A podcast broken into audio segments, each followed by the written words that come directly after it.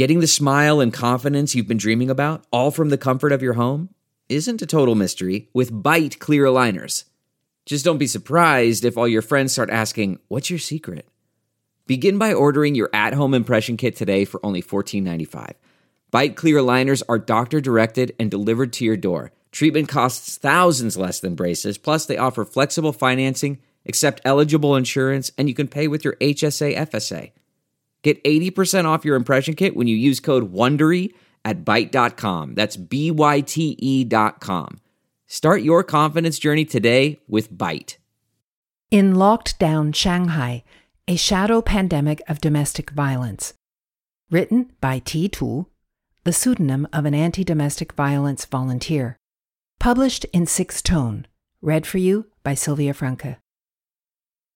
One night, about 10 days into the Shanghai lockdown, I was startled by the loud thud of something heavy hitting the floor above me. When I opened my window, I heard a man yelling, the sound of someone being slapped, and a woman in tears. As a domestic violence volunteer, I knew what was happening. I also knew how hard it would be to intervene. Getting abuse victims the help and protection they need is challenging enough even in the best of times. Doing so in the middle of a lockdown is a nightmare. Our first priority is moving the victim to a safe location. But this seemingly straightforward task is made nearly impossible by quarantine rules that restrict movement and forbid residents from leaving their apartments.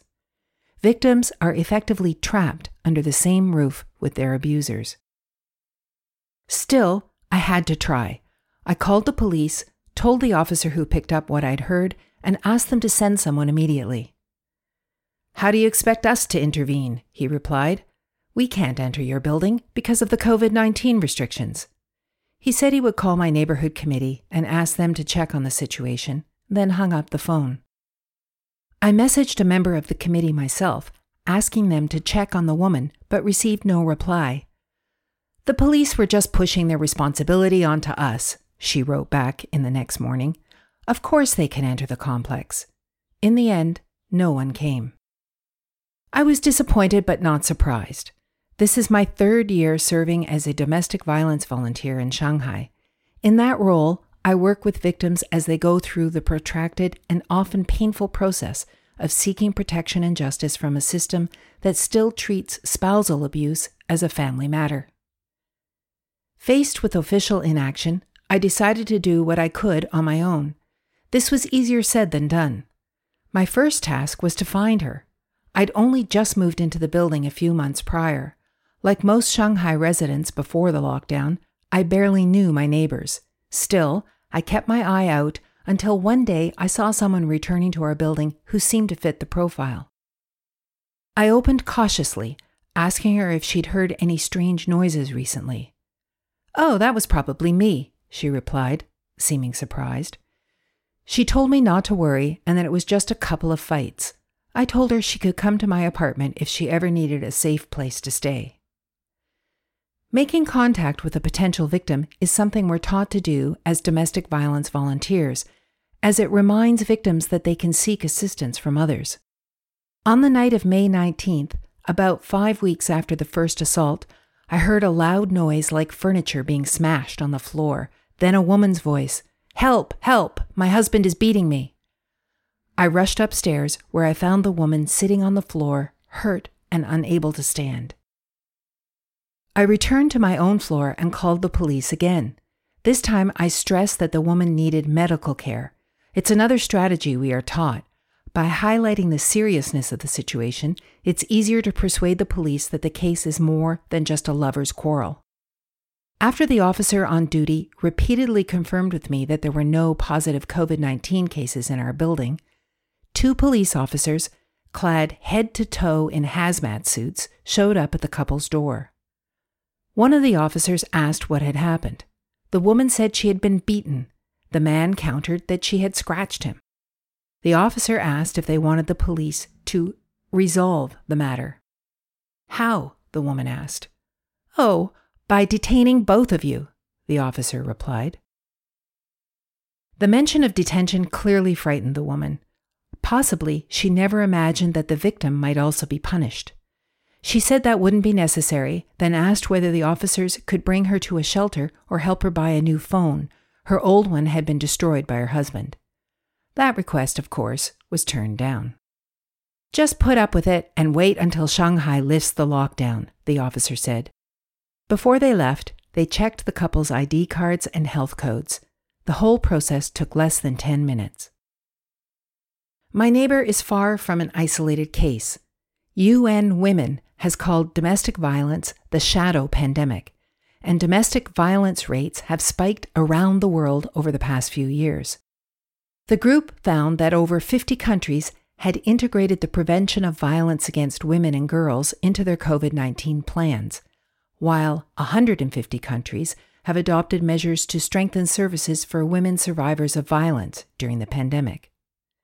China's anti domestic violence law has been in effect since 2016, but I am not aware of any new national level measures taken specifically in response to the pandemic. Instead, the country's strict lockdown and quarantine restrictions often work to sever victims from the protections and services theoretically available to them. The police, the All China Women's Federation, the shelter system, all have struggled to perform their responsibilities under the anti domestic violence law. In the two months Shanghai was under lockdown, the group I volunteer with received over 10 requests for help from victims of domestic violence roughly three times our usual caseload. One of them came from a woman in her 50s who was being beaten by her ex husband. Prior to the lockdown, she and her daughter had been about to move out, but then the lockdown started and the violence escalated. She called the police, but they told her the same thing they told me. They couldn't come because of COVID 19 restrictions. She then begged her neighborhood committee for help, hoping they would at least let her move in with her sister or mom, but the quarantine rules would make no exceptions. Finally, she ran out into her compound garden. It was cold and rainy, but she told me she felt safer in the elements than with her ex. She spent hours outside, huddled in a pavilion under the incredulous eyes of her neighbors, until the property manager took pity on her and said she and her daughter could stay the night in the compound office. In the meantime, I was trying to contact the local All China Women's Federation chapter, the government body responsible for helping victims under the anti domestic violence law. No one answered. I was told later that the officials in charge of answering the phones were quarantined at home. I then tried the National Women's Rights Protection Hotline, which is run by the AWF. The woman who picked up said it was the fourth domestic violence call she'd answered that afternoon. It's not like domestic violence gets you out of quarantine, she said. Why do these women want to create trouble with men when they know this is a difficult time? Have they thought about why they're being beaten? The domestic violence shelter I contacted, another system set up under the auspices of the anti domestic violence law, was equally unhelpful. They told me the shelter had been repurposed to house people with nowhere else to go during the quarantine. Running out of options, my fellow volunteers and I used our personal connections to reach an official from the local AWF chapter. After a few hours, we were told that the officials, together with the police, had agreed to take the woman and her daughter to a hotel. It was the best night's sleep I've ever had, she wrote to us the next day. As a volunteer, I'll often get questions like, Why don't victims call the police? Why don't they run away? But if there's one thing I've learned, it's that the system can make getting help seem harder than simply putting up with the violence.